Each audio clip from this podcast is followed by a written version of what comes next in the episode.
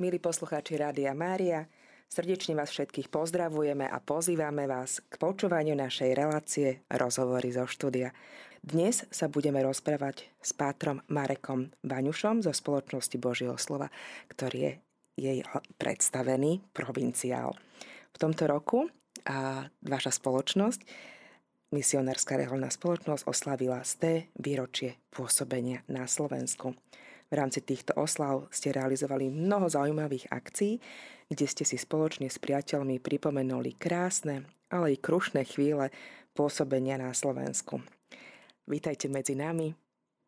Ďakujem za privítanie. Pozdravujem všetkých poslucháčov Rádia Mária. Sme radi, že ste si na nás našli čas a že sa môžeme trošku porozprávať o, o vašej reholi, o vašej spoločnosti a o tom, ako to bolo počas tých 100 rokov Takže na začiatku, kým prídem, prejdeme k tej histórii, by som vás chcela poprosiť, keby ste sa nám mohli trošku predstaviť, predstaviť vašu spoločnosť, kto ste, čo je možno takým vašim poslaním, aká je vaša spiritualita. Sme misijno reholná spoločnosť a z povahy toho názvu vyplýva, že našou prvotnou charizmou sú misie, teda ohlasovanie Evanília tam, kde ešte buď vôbec nebolo hlásané, alebo bolo ohlásané nedostatočne. To bola túžba nášho zakladateľa, svätého Arnolda Jansena, ktorý založil spoločnosť Božieho slova v roku 1875 v holandskom Štajli, nakoľko v tom období v Nemecku zúril tzv. Kulturkampf a nebolo možné založiť rehoľu teda v Nemecku, tak on ako Nemec odišiel kúsok za hranice, Štajl bola malá dedinka, kúsok za hranicami, už na území Holandska a tam založil našu rehoľu. Jej pôvodným zámerom bolo umožniť kňazom z nemeckých hovoriacich krajín vycestovať do misií a ohlasovať evanelium. Nášho zakladateľa teda veľmi oslovila práve táto misijná myšlienka a súčasne mal veľkú úctu k božskému srdcu. Neskôr tá jeho spiritualita prešla aj, aj k tomu Božiemu slovu a preto dal názov našej reholi Spoločnosť Božieho slova – a potom bol veľmi oslovený aj spiritualitou zameranou na Ducha Svetého a tak svojím spôsobom dá sa povedať, že naša spiritualita je taká trojičná. A tak sme začali pôsobiť. V podstate tou prvou misijnou krajinou, ak môžem ísť od tých počiatkov, tak bola Čína. To bola taká tá prvá túžba aj nášho zakladateľa, tak prvých misionárov, ktorých vyslal Johana Baptista Ancera a Jozefa Demca, ktorý bol tiež potom neskôr s ním svetorečený, tak tí dvaja odišli do Číny už v roku 1878, čiže veľmi, veľmi rýchlo. Neskôr pribudli potom misie v Južnej Amerike, tam bola prvá Argentína, v Afrike, Togo, a tak postupne spoločnosť Božieho slova sa začala šíriť podľa tých potrieb, kde bolo e, kde biskupy miestni alebo kde miestna církev potrebovala pomoc.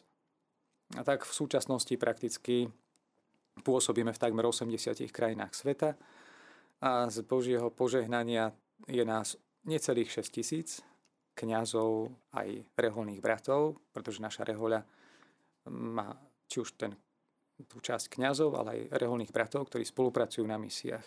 A okrem toho množstvo ďalších spolupracovníkov. Náš zakladateľ založil, založil aj dve reholné spoločnosti sestier, misijnú spoločnosť služobníc Ducha Svetého, no, skrátku majú SSPS, to sú tzv. misijné sestry a potom e, na takú duchovnú podporu o niekoľko rokov neskôr, v roku 1896, aj e, e, sestry služobnice Ducha Svetého ustavičnej poklony. Oni majú podobnú skratku, že SSPS AP. A obe reholné spoločnosti, tak ako aj my verbisti, pôsobia aj na Slovensku. Eh, misijné sestry na viacerých miestach, centrum majú v Ivánke pri Nitre a sestry ústavičnej poklony majú jeden kláštor na Slovensku v Nitre pod Zeborom, kde sa koná aj tá ústavičná poklona a oni tým duchovným spôsobom podporujú, to bola tá myšlienka nášho zakladateľa, podporujú tú prácu misionárov a misionárok vo svete. Čiže vyslovene je to taká kontemplatívna rehoľa. Áno. Čiže máte aj taký duchovný background tým pádom. Myslím, že náš zakladateľ bol v tomto ohľade taký univerzálny a pamätal na to, že nestačí byť aktívny, ale je potrebné mať aj to modlitbové zabezpečenie. Pretože mnohokrát tí, ktorí pôsobia a sústredujú sa na pastoračné e, zámery, možno to nemajú toľko času na modlitbu. On bol taký veľmi praktický a vedel, že a zda tí misionári na tých cestách až na taký ten rozmer kontemplatívny nemajú čas.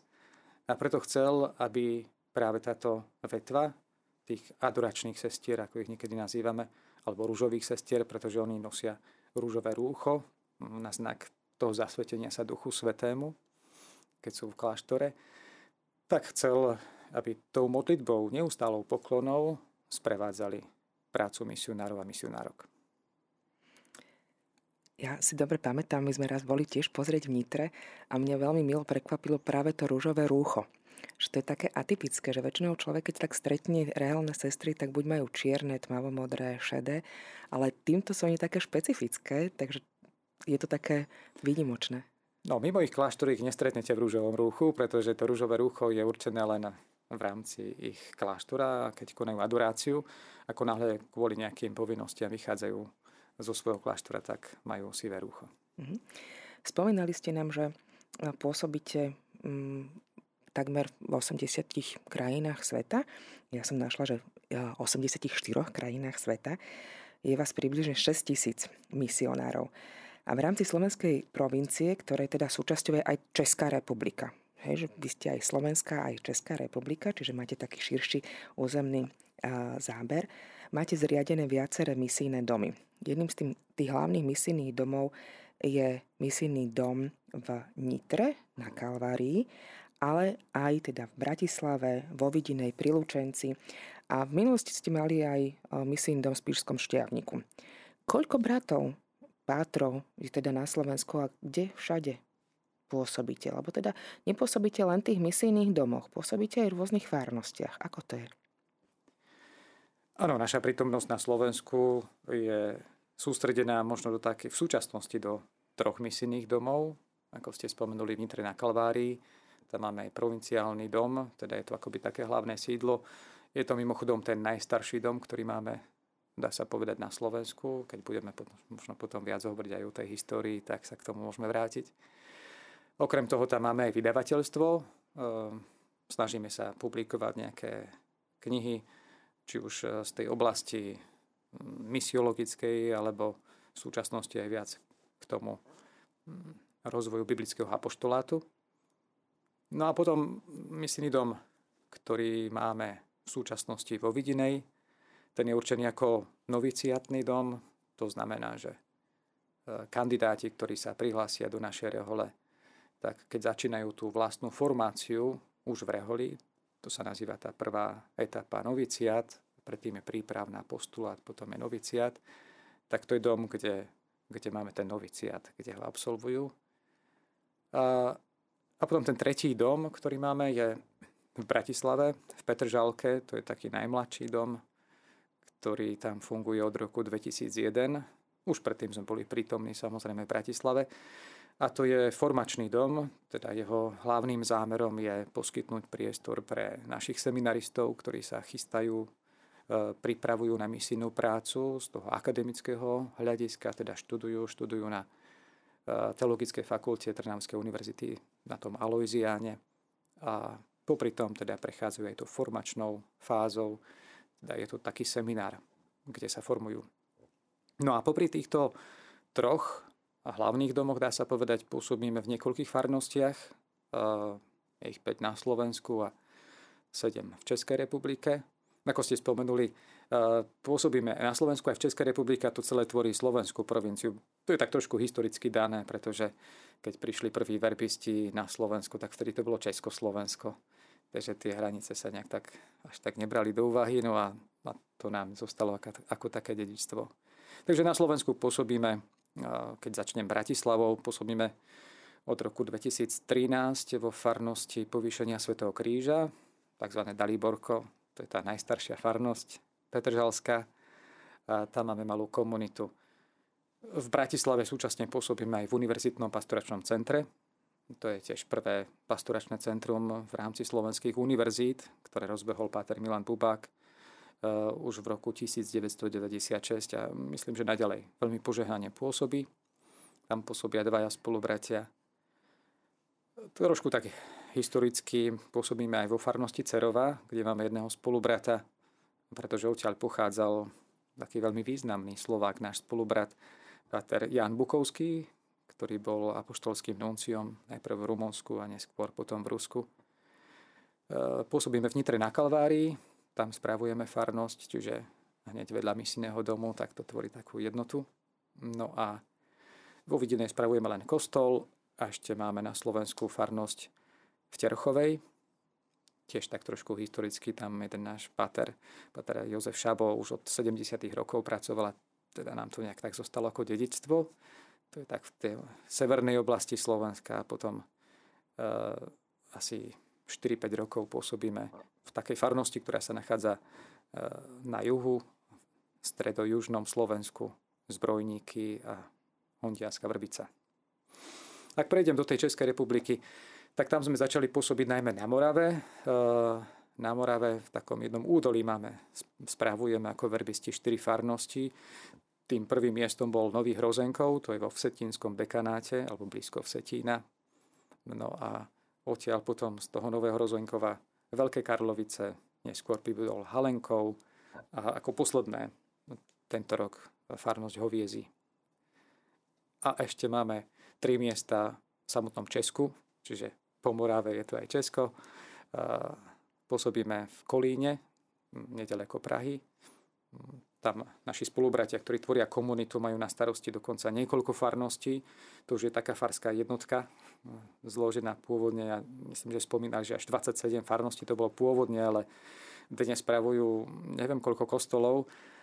Každú nedeľu majú asi 10 svetých homší, čiže je to tam už zredukované a stále intenzívne. Potom vo samotnej Prahe, v Prahe Uhržíne vsi, spravujeme tri farnosti, sú tam dvaja spolubratia. A v Mimoni, to je zase na sever od Prahy. Takže naše pôsobenie takto rozprestrené, um, jednak tým formačným smerom, pripravujúc misionárov pre prácu v zahraničí, ale zároveň aj pomáhajúc tej miestnej cirkvi, zvlášť teda v tej Českej republike, kde je to potrebné, ale aj, aj na Slovensku, pretože je to tá báza, ten priestor, kde, kde možno viesť aj veriacich k takému hĺbšiemu si uvedomeniu toho, že všetci sme pozvaní k tomu uh, misijnému aspektu v našom živote. Svojim krstom sme pozvaní byť aj misionármi. Vaša rehola je špecifická jednou vecou a síce, možno keď tak porovnám iné rehole, že máte misionárov alebo bratov, patrov, ktorí sú aj inej národnosti. Vy ste spomínali, že vás je, ak si dobre pamätám, okolo 38, 40? No, na Slovensku 49. 49. v doživotných sľuboch, plus ešte je 10 seminaristov, teda tí, ktorí sú v dočasných sľuboch, sa pripravujú na to doživotné zasvetenie. Ako to je s tými národnosťami? No, je našou takou určitou prioritou už niekoľko, už nejaké to obdobie, vyjadrovať tú misijnú povahu cirkvy aj prostredníctvom medzinárodnosti, alebo niekedy sa tak povie interkulturality. Čiže to stretnutia tých rôznych kultúr a chceme to vyjadrovať aj tým, že tvoríme také medzinárodné komunity. A to je také typické pre tie naše provincie aj po celom svete, že sú také zmiešané, že to nie je iba jedno, jednofarebné. Ako by sa to tak dalo povedať. Tak aj na Slovensku máme spolubratov, nie len zo Slovenska a Česka, ale pracujú tu e, misionári, ktorí prišli z Indonézie, máme misionárov z Indie, potom z Vietnamu a pracujú, alebo prišli aj v rámci štúdií, zatiaľ teda študenti e, aj z Afriky, máme z Madagaskaru a z Angoly. Hm. Robíte veľmi veľa rôznych akcií, činností, už ste niektoré spomenuli, teda hlavná tá činnosť je misijná, vydavateľská, ale venujete sa aj mládeži. Spomínali ste to UPC v Bratislave, ale máte aj tzv. službu slova a existuje aj misijná rodina, ktorá je taká, tak, sú takí vaši sympatizanti. Ktoré, aké činnosti, čo konkrétne teda robíte a čomu všetkému sa venujete v rámci tejto bohatej službe, služby? Našim hlavným poslaním je samozrejme teda sú misie, a teda čo s tým súvisí nejakým spôsobom. Nie sme odborníci na prácu s mládežou a, a zdá ako naši bratia Salesiáni, tí sú takí väčší odborníci, ale Napriek tomu sa usilujeme pracovať samozrejme s mladými ľuďmi. Napríklad aj vo farnosti, ktorá je v Bratislave, v Petržalke. Pôsobíme na škole, ktorá je teda, patrí dieceze, ale keďže je v rámci farnosti, tak tam naši spolubriatia dosť intenzívne pôsobia. A ako ste spomenuli, to univerzitné pastoračné centrum, hej, práca medzi mladými ľuďmi, to je také typické aj celkom, celkovo vo svete. Naša rehoľa má aj ten aspekt edukačný alebo pôsobenia v rámci škôl, mm, či sú to už možno od tých počiatočných uh, základných škôl až po univerzity. V Japonsku, na Filipínach máme nejaké univerzity. A, a je to teda v tom zámere jednak v tých misijných krajinách vydávať svedectvo o Kristovi a určite aj, aj na Slovensku. Univerzitné pastoračné centrum je ten priestor, ono je zasvetené svetému Jozefovi Frajna Demecovi, nášmu prvému misionárovi v Číne, ktorý bol vyhlásený za svetého. Čiže jednak budovať aj to misijné povedomie medzi mladými a pozývať ich nejakým spôsobom aj k tomu zaangažovaniu sa. Viem, že v samotnom UPC v Bratislave pôsobí aj taký misijný tím, ktorý už dlhé roky chodieva každé leto. Mladí ľudia z vlastnej vôle ako dobrovoľníci odchádzajú, myslím, do Rumunska, ale chodia aj do niektorých slovenských farností a venujú sa mladým a deťom, čiže stávajú sa takými misionármi. Aj v rámci našej rehole, aj na Slovensku, máme taký program pre mladých ľudí, ktorí by chceli možno zakúsiť. Majú tú túžbu na nejaký čas ísť pracovať do misií. Je to taký program, ktorý pochádza z Nemecka, Missionáren auf Zeit, MAC v skratke, čiže misionári na nejaký čas, obyčajne na rok. No a mladí ľudia, ktorí preukážu taký seriózny záujem, tak prejdú určitou prípravou a môžu ísť na jeden rok pracovať do niektorých tých krajín, v ktorých pôsobíme. Momentálne jedna taká um, dobrovoľníčka uh, v Argentíne. Už pomaly bude zakončovať svoju, svoje pôsobenie. Ďalšia išla, myslím, do Mexika. Takže to je aj v spolupráci s našimi misijnými sestrami. Máme takýto program. Potom ste spomenuli misijnú rodinu, tak to je možno také určité hnutie, ktoré už niekoľko rokov pôsobí v rámci Slovenska, kde sa snažíme ako misionári, verbisti, angažovať aj lajkov, ktorí sú takí ochotní, že chcú venovať kúsok svojho času aj pre misie. Takže spolupracujeme s nimi na niektorých konkrétnych projektoch. Na um mi prichádza možno misijný jarmok, ktorý organizujeme v Bratislave v Petržalke každý rok v advente. On je zameraný vždy ten výnos, výťažok na podporu nejakého konkrétneho projektu spolubratov, ktorí študovali v tom našom seminári, čiže je to takéto osobné, mnohí z tých ľudí poznajú týchto chlapcov, už mladých mužov, kňazov, ktorí odišli a pracujú v rôznych krajinách. Takže a v tom nám veľmi pomáhajú aj z misijné rodiny. Súčasne je to taká mm, príležitosť zapojiť sa zapojiť týchto ľudí aj do tej modlitbovej podpory, čiže pomáhajú misiám aj tým, že na misionárov a na tie misijné diela pamätajú zvlášť v modlitbách, lebo tá duchovná podpora je tiež vždy veľmi potrebná. A sú potom ďalšie tie formy, kde nám v niektorých konkrétnych veciach sú nápomocní, keďže nedokážeme všetko a preto je potreba, tá, potreba tej spolupráce. A tiež máme ten projekt pre mladých ľudí, tých stredoškolákov. E, počas prázdnin sa snažím organizovať, organizovať také tábory, misijné prázdniny. Čo je tiež v tom v zámere uvedomiť si, že sme pozvaní byť misionármi vlastne všetci. Teda aj táto práca s mládežou, s mladými alebo s, s ľuďmi, ktorí majú záujem o misie, je práve v tomto smere toho uvedomenia si a určitej spolupráce na misijnom diele cirkvi. Hm. Robíte veľmi veľa aj iných. Ja ešte teda tak len krátkosti prezradím, že máte aj ten exercičný dom a robíte rôzne duchovné cvičenia aj pre laikov, aj pre uh, duchovenstvo. A, ale poďme, posunme sa trošku ďalej. Uh, ja by som bola rada, keby sme prešli uh, k tej fáze tých oslav, tej storočnice. Milí naši poslucháči, počúvate reláciu rozhovory zo štúdia. Dnes sa rozprávame s Pátrom Marekom Vaňušom, ktorý bol toho roku, ja to musím prezradiť, menovaný za provinciála verbistov v rámci slovenskej provincie. V úvodnom bloku sme sa venovali vašej reholi, trošku sme si ju predstavili, trošku sme zabrdli aj do tej histórie. A oslavujete teda té výročie okruhliny a mňa by teda zaujímalo teraz trošičku chceli by sme sa dostať k tomu, ako to bolo, ako, ako to prebiehalo, ako to bolo na začiatku. K tej oslave sa dostaneme trošku neskôr, takže ako to začínalo, ako to prebiehalo, čo bolo na začiatku. Ono to nebolo úplne tak presne, že 1923, tých 100 rokov dozadu. Vy ste tu boli trošku už skôr. Máte pravdu, naši spolubratia, verbisti, tedy ešte nie Slováci, ale najmä z misijného domu Svetom Gabrieli, čo je Mödling, nedaleko Viedne. Tam ten misijný dom bol postavený už za čias nášho zakladateľa. A takisto z druhej strany zase zo severu z Nisy, dnes je to Polsko, vtedy to bolo Sliesko, tak už nejakým spôsobom boli prítomní aj v našich končinách, pretože už e, niekedy v roku 1914 e, začínali mm, distribuovať e, misijné kalendáre. To bol taký, taký prvý ten moment, misijné kalendáre, ktoré budovali misijné povedomie. A neskôr bola aj tá túžba začať vydávať v tom Slovenčine aj misijný časopis. Takže tá prvotná túžba alebo plán bol prísť na Slovensko, alebo vtedy do Československa po roku 1918, keď už vzniklo Československo.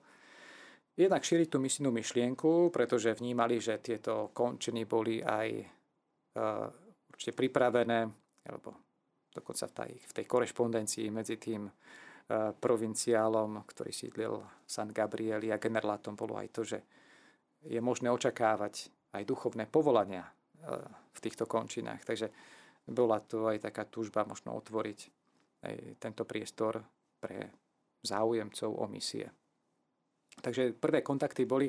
Potom v decembri, koncom decembra roku 1922 už tak prišli, e, myslím prvý spolubrat prišiel do, na faru do Maduníc, e, nedaleko Trnavy. Tam bol vtedy farárom alebo dekanom pán dekan Bubnič, neskorší biskup. Ono tie kontakty so Slovenskom boli už aj skôr kvôli tomu, že mnohí slovenskí kňazi a aj niektorí biskupy sa zúčastnili duchovných cvičení, ktoré sme spomenuli aj v prvom bloku. To už očia z nášho zakladateľa bolo tiež v tej charizme e, porúkať túto duchovnú obnovu aj mnohým lajkom, aj kňazom. Tak oni sa zúčastnili duchovných cvičení, zúčastňovali e, v tom svetom Gabrieli teda v Merlinku pri Viedni. A teda tú misijnú myšlienku alebo reholiu už poznali a, a boli to oni, ktorí pozvali. Najmä pán arcibiskup Karol Kmeďko bol taký veľmi misijný načenec a v podstate aj vďaka nemu sme potom prišli e, tie fare, tá fara v Maduniciach to bolo taká prvá zastávka veľmi krátka a potom začiatkom roku 1923 e, bol to on, ktorý pozval e, našich bratov aby prišli do, do Močenku, kde bol taký biskupský palác, ktorým dal alebo taký pár, ktorým dal k dispozícii, takže Močenku sme boli tie prvé roky a potom postupne to začalo byť malé, lebo tých záujemcov akoby pribúdalo a tak potom dal k dispozícii pôvodne taký kláštor, taký starý kláštor, ktorý bol v na Kalvárii vedľa kostola, ten sa ukázal tiež malý, takže od roku 1926 sa začal stavať veľký misijný dom, ktorý je až do súčasnosti. Treba povedať, že hm, popri tej vydavateľskej činnosti, teda publikácii misijných kalendárov a taktiež toho misijného časopisu Hlasy z domová z misií, tak spolubratia v tých prvých rokoch sa venovali aj ponuke formácie pre mladých e, ešte chlapcov, v podstate niečo na spôsob malých seminárov, to boli tzv. chovanci, ktorým ponúkali vzdelanie a z ktorých potom niektorí, ktorí cítili aj to Božie volanie, tak pokračovali potom v tých štúdiách, aby sa stali kňazmi a misionármi alebo reholnými bratmi. Toto bolo dosť taká veľká skupina, dá sa povedať, že v tých prvých desiatich rokoch, lebo misijný dom na Kalvárii bol požehnaný v roku 1928, veľmi rýchlo bol postavený, tak v podstate v tých 20 rokoch až do roku 1948, môžeme tak povedať zhruba, lebo potom v tom 50. roku k tomu sa dostaneme, mm, nastal taký e, prudký zlom kvôli nástupu komunistickej moci, tak v podstate v rámci tých 20 rokov sú také tie záznamy, že až 3600 týchto mladých chlapcov prešlo tou formáciou. Isté, že máličko z nich sa stalo misionármi, ale aj napriek tomu ten záujem bol veľmi veľký. Takže tam v Nitre na Kalvárii bolo okolo 200 tých chovancov.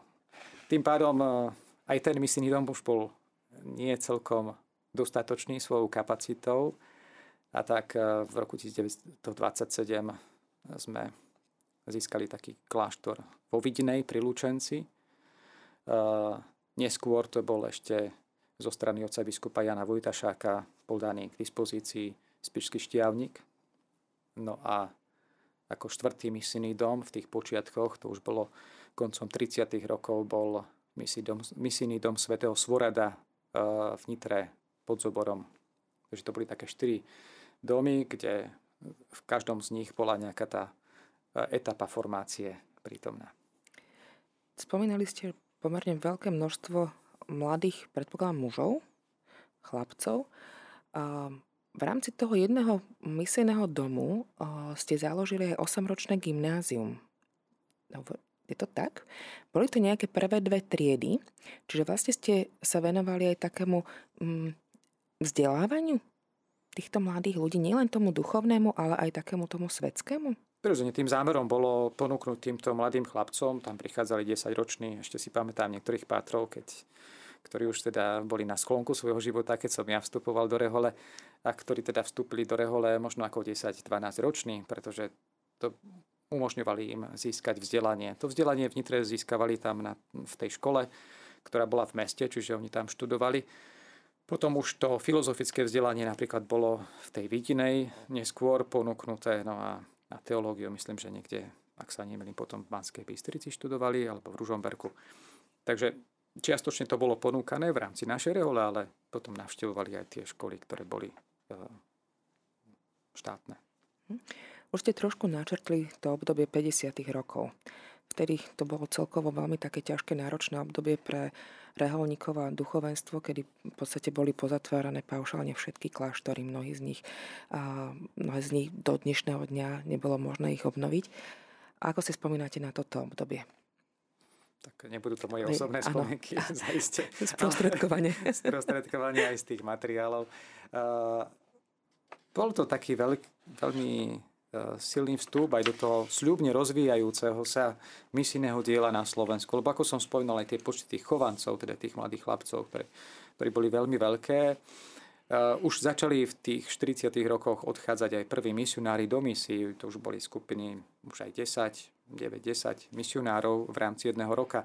Takže to misijné dielo, aj povolania sa celkom sľubne rozvíjali, keď prišiel taký rázny zo strany e, štátnej moci, teda totality komunistickej.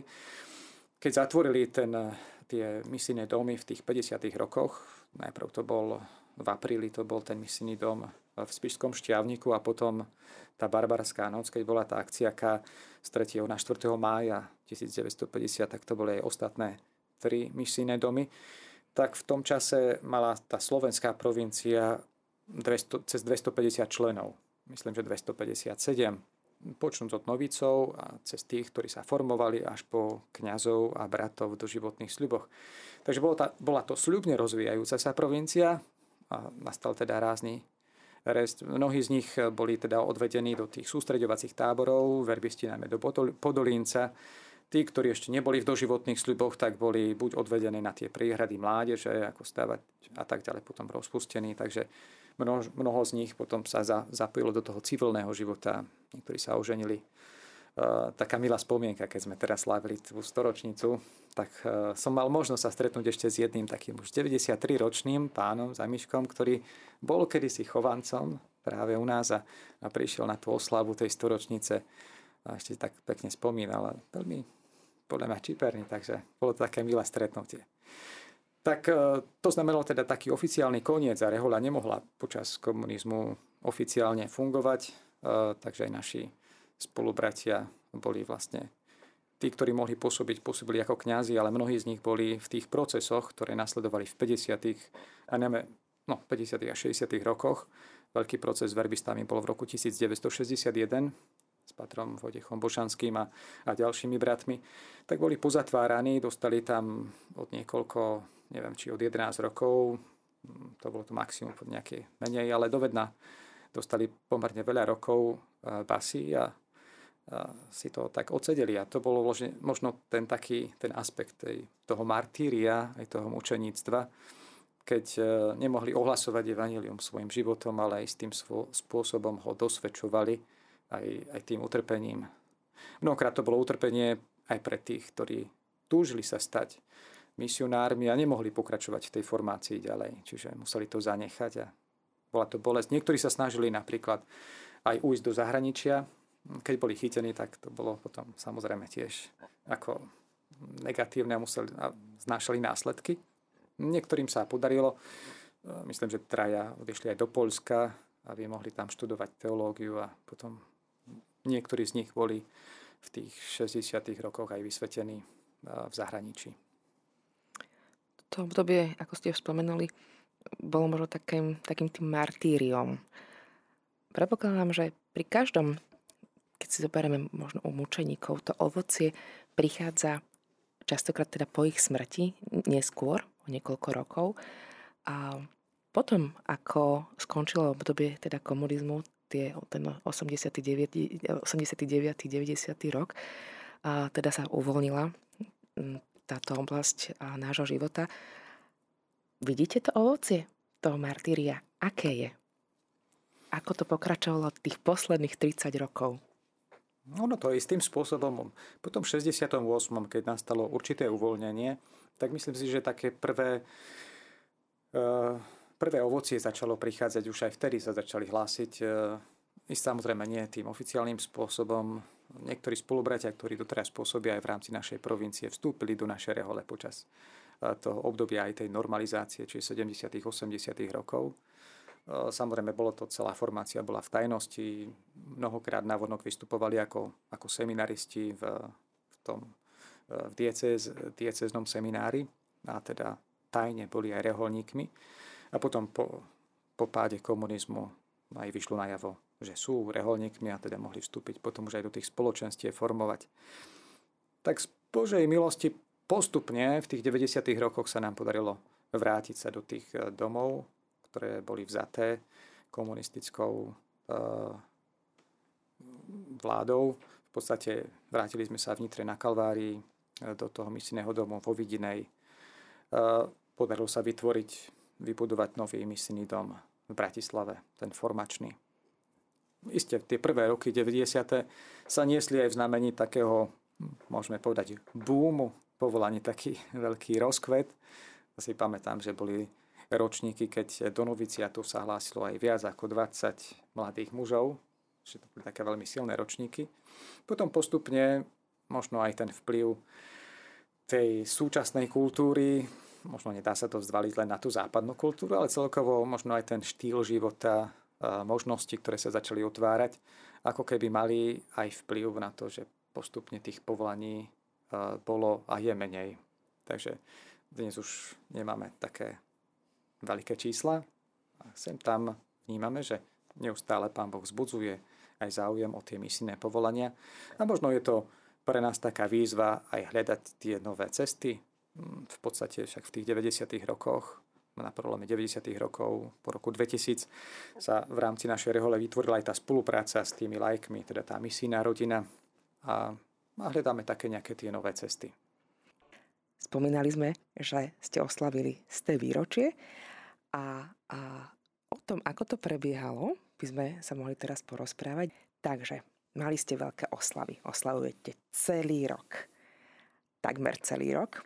Ako to prebiehalo? Kde všade ste oslavovali? Akým spôsobom?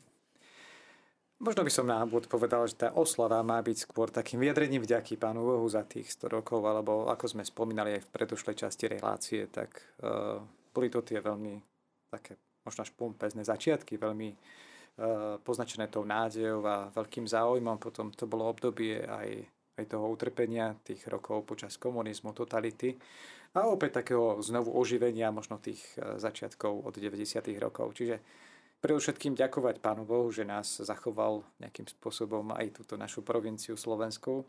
Takže sa nieslo v tomto duchu. Ono aj, aj to motto, ktoré sme si tak zvolili, na toto jubileum bolo Kráčame s Božím, Božím slovom. aj ten prítomný čas, že naďalej chceme kráčať s Božím slovom. Ono, tá storočnica nemá byť, že a, dobehli sme do nejakého cieľa a teraz je to za nami a hotovo, končíme. Že skôr je to určitý taký mílnik, ktorý nám pomáha pozrieť sa jednak späť do minulosti s vďačnosťou, uvedomiť si možno, k čomu nás Pán Boh pozýva v prítomnosti. To je taká tá veľká túžba aj nášho zakladateľa vždy plniť Božiu vôľu. Aj pre neho tá Božia vôľa nadovšetko, tak aj my sa túžime, aj my túžime rozlíšovať, k čomu nás Pán povoláva. Lebo niekedy je niečo potrebné zanechať a niečo možno nové prevziať a, a učiť sa tak reagovať tak pružne na, na tie výzvy aj dnešných čias. A zároveň teda tento mílnik tej storočnice nás tak pozýva pozerať aj do budúcnosti s určitou nádejou. Možno aj tvárou v tvár tej situácii šíriaceho sa sekularizmu aj v, aj v našich končinách, akým spôsobom môžeme na toto dávať odpoveď a, a zostávať tými znameniami nádeje pre, pre ľudí aj dnešnej doby, lebo to je taká tá dôležitá misia. A preto kráčame s Božím slovom čo pripomína tú minulosť, pripomína nám to aj tú našu identitu, lebo sme spoločnosť Božieho slova, teda sme tak viac zasvetení Božiemu slovu v tej jednote s ním, našej osobnej, aj potom v tom ohlasovaní Božieho slova a teda kráčať aj naďalej. Takže možno v tomto duchu by som povedal, že sa tie, a nie tak oslavy, alebo to pri, pripomenutie nieslo. A začali sme to 15. januára v Bratislave, práve v našom misijnom dome, na Krupinskej, teda vo formačnom dome, kde sme otvorili ten náš jubilejný rok Svetou Omšou spolu s otcom arcibiskupom Stanislavom Zvolenským. A bol tam aj program, ktorý trochu predstavil tú našu históriu. A potom počas roka to bolo na viacerých miestach v tých našich farnostiach, ktoré si zvolili nejaký ten dátum, že sme si to pripomenuli spolu s nimi. A za takým milníkom aj v rámci toho jubila bola konferencia ktorú sme mali, takú odbornú konferenciu aj v spolupráci s univerzitou e, o tom misijnom pôsobení. Bola to tak historicko, duchovno, e, misiologická konferencia v Nitre na Kalvárii 2. mája, ktorej sa zúčastnili aj spolubratia zo zahraničia. Bol tam spolubrat, ktorý pracuje v archíve v Ríme, z Polska prišli spolubratia z Nemecka, a boli tam aj dvajovcovia biskupy. Takže to bol taký mílnik, tak trošku aj z toho akademického hľadiska sa pozrieť na to pôsobenie počas tých uplynulých 100 rokov. No a takým završením tých osláv, nechcem povedať ukončením, ale takým završením, lebo ukončenie znamená nejaký koniec niečoho, ale také završenie bolo v podstate na misijnú nedeľu 22. októbra eh, v Nitre na Kalvárii, teda v tom misijnom dome, ktorý je takým tým srdcom celej našej provincie a tam, tam sa to tak roztiahlo do takého trídu a už v piatok 20. oktobra sme mali diakonskú vysviacku nášho mladého spolubrata, ktorý má aj misijné určenie na Slovensko. Davida Kanciana pochádza z východu. Takže to je taký ten znak toho nového života, ktorý prichádza, ktorý máme nádej, že pána bude stále nás obdarovávať. V sobotu toho 21. oktobra sme mali tak zameranú práve na tú našu Arnoldovú rodinu. Ako som v úvode spomínal, tie naše misijné sestry, aj adoračné sestry a misijnú rodinu, tak sme to tak poňali v takom slávení všetci spolu. Uh, jednak pri tej Svetej Omši, ktorej predsedala, to bol taký vzácný host, prišiel aj náš generálny predstavený našej rehole spoločnosti Božieho slova z Ríma, pater Paulus Budi Kleden, ktorý pochádza z Indonézie. A on zostal ešte potom celý týždeň, takže aj navštívil celú našu provinciu. No a tá sobota, ak sa k tomu programu vrátim, bola teda zameraná práve tak aj na to zdieľanie. Sme tam mali popoludne aj taký program predstavenie tej našej histórie prostredníctvom osobných svedectiev. Isté, že tie prvé obdobia nám predstavil náš spolubrat, ktorý sa venuje histórii, lebo tam už odtiaľ sme nemali pamätníkov medzi sebou, ale potom aj to obdobie aj toho vstupu do rehole počas komunizmu, tak tam sa podelil jeden spolubrat a podelili sa aj naši mladí seminaristi. Veľmi také silné bolo svedectvo jedného z nich, ktorý pochádza z Madagaskaru. Je tu na Slovensku len od marca, tak veľmi peknou slovenčinou čítal to, čo mal napísané, tak, tak sa podelilo to, ako, aká bola jeho cesta do Rehole a že v podstate jeho motivovalo to, že vo farnosti alebo tej dedinke, v ktorej vyrastal, tak mali svetú omšu len trikrát do roka a on tak túžil, aby, aby mohli tí ľudia mať častejšie svetú omšu. A tak to bolo to jeho také, taký prvý podnet a ako on sa potom podelil, ak chce, aké ťažkosti prechádzal. Takže bolo to také veľmi silné. Poznávať vlastne aj tú históriu, nielen ako niečo neosobné, ako, ako nejakú kroniku, ale cez tie osobné svedectvá. Takže to bolo tá sobota.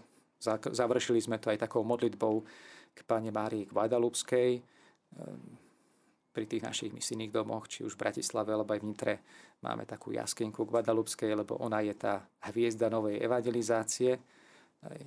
A nedeľa bola potom už nesená v, takej, v takom slávení Sv. Omše s miestnym biskupom v Nitre, s otcom Williamom Judákom. Takže to bolo takéto završenie tej storočnice, ale ako hovorím, chceme naďalej kráčať s tým Božím slovom, takže isté, že už nejaký oficiálny program nemáme v pláne, ale túžime to motto žiť aj ďalej, kráčať naďalej s Božím slovom. A ja som sa vás chcela práve spýtať na tú víziu do tej ďalšej storačnice. No tak e, nevedno, koľký z nás budú mať to milosť sa dožiť završenia druhej storočnice, asi, asi nik z nás, ale chceme niesť ďalej predovšetkým to, čo nám zanechal náš zakladateľ, čo je teda tá misijná myšlienka. E, v týchto našich končinách je to najmä to poslanie misijného povedomia naďalej šíriť, čo sa usilujeme aj prostredníctvom tých našich publikácií, časopisov, istých kalendárov. Potom aj pozývať mladých ľudí do toho zapojenia sa aktívnym spôsobom, či už ako misionári, reholní kňazi alebo reholní bratia, alebo možno aj ako lajci zapojiť sa do tohoto misijného diela. No a ohlasovať to Božie slovo, ktoré máme aj vo svojom mene, lebo ono je tou našou identitou a teda aj našim poslaním. Nech sa vám to podarí. Čas sa nám pomaly náplňa a ja sa chcem spýtať a takéto posledné možno jedno vetou dvoma, čo by ste možno chceli tak odkazať našim poslucháčom. Aké posolstvo, alebo možno nie, niečo také povzbudivé od vás, také možno typické od verbistov, alebo možno nejaké Božie slovo, ktorým žijete. Možno by som spomenul také dve veci. Jedna je, že je dobre nestrácať ani v ťažkých situáciách taký trošku zmysel pre humor. A mali sme jedného reholného brata, brat Gencian, ktorý aj v tých ťažkých 50 rokoch, možno spomeniem jednu epizódu z tých mnohých, ktoré, ktoré mal, keď zatvárali ten misijný dom a prišli tam tie ľudové milície, vojaci, policajti a on tak nestratil tú ducha prítomnosť, lebo oni hovoria, vydajte všetky zbranie, strelné zbranie, ktoré tu máte. A on hovorí s takou jednoduchosťou, že no, strelné zbranie nemáme, ale máme strelné modlitby. A policajti, tak dávajte aj tie. tak uh, možno aj v tých ťažkých chvíľach, a možno to je takéto božie, že nestratiť aj, aj taký určitý zdravý zmysel pre humor. Uh, že Pán Boh je aj nad všetkým tým, čo prežívame a, a potrebujeme nestrácať túto nádej a dôveru. A myslím, že k tomu nás vedie aj to Božie slovo. Že aby sme tak viac dôverovali. My mnohokrát upadáme aj do takej tiesne a úzkosti, pretože možno, možno v niektorých prípadoch to všetko cítime, že je iba na našich vlastných pleciach a, a táto dôvera, že Pán kráča s nami. A opäť sa vrátim možno k tomu nášmu motu, že kráčame s Božím slovom, že si uvedomiť, že nekráčame týmto životom iba sami. A myslím, že to môže byť takým motívom aj povzbudením pre každého veriaceho. Nekráčame sami. sami. Je s nami Pán, a vždy nás prevádza jeho milosť a Jedinou našou úlohou je zostávať otvorený voči tomu a, a s dôverou kráčať spolu s ním. Ďakujem veľmi pekne. Tak ako hovoríte, a, áno, nech nás tak sprevádza. A Božie slovo nech nás tak sprevádza Pán. Verím, milí posluchači, že a takú tú Božiu prítomnosť ste vnímali aj cítili aj vy a cez tento rozhovor. Čas sa nám však naplnil a my musíme končiť. Takže a dnešným našim a vzácným hostom bol Pater Marek Váňuš, provinciál spoločnosti Božieho slova, ktorému chcem úprimne poďakovať za jeho čas, vzdielanie a aj záverečné krásne povzbudenie. Pater Marek, my z Rádia Mária vám taktiež chceme zaželať veľa Božích milostí, tvorivého ducha, ducha odvahy ohlasovať Ježiša Krista všade tam, kde ste a to s láskou, radosným srdcom a nádejou. Nech a, to odhodlanie a, a tá úžasná charizma a tá spiritualita, ktorú máte, nech vám tak rastie a, a prináša Krista všade tam, kde ste. Veľká vďaka, že ste takým verným, verný Kristovmu poslaniu. A ďakujem aj vám a podobne to prajem všetkým poslucháčom Rádia Mária. Ďakujeme veľmi pekne. A to je už od nás z Rádia Mária všetko. A opäť verím, že sa budeme počuť niekedy na budúce. Ostávajte s nami, milí poslucháči, z Rádiom Mária, s rádiom, ktoré sa s vami modlí. Od mikrofónu sa s vami lúči moderátorka, dobrovoľníčka Alena a zo štúdia Danielka Pavlofova.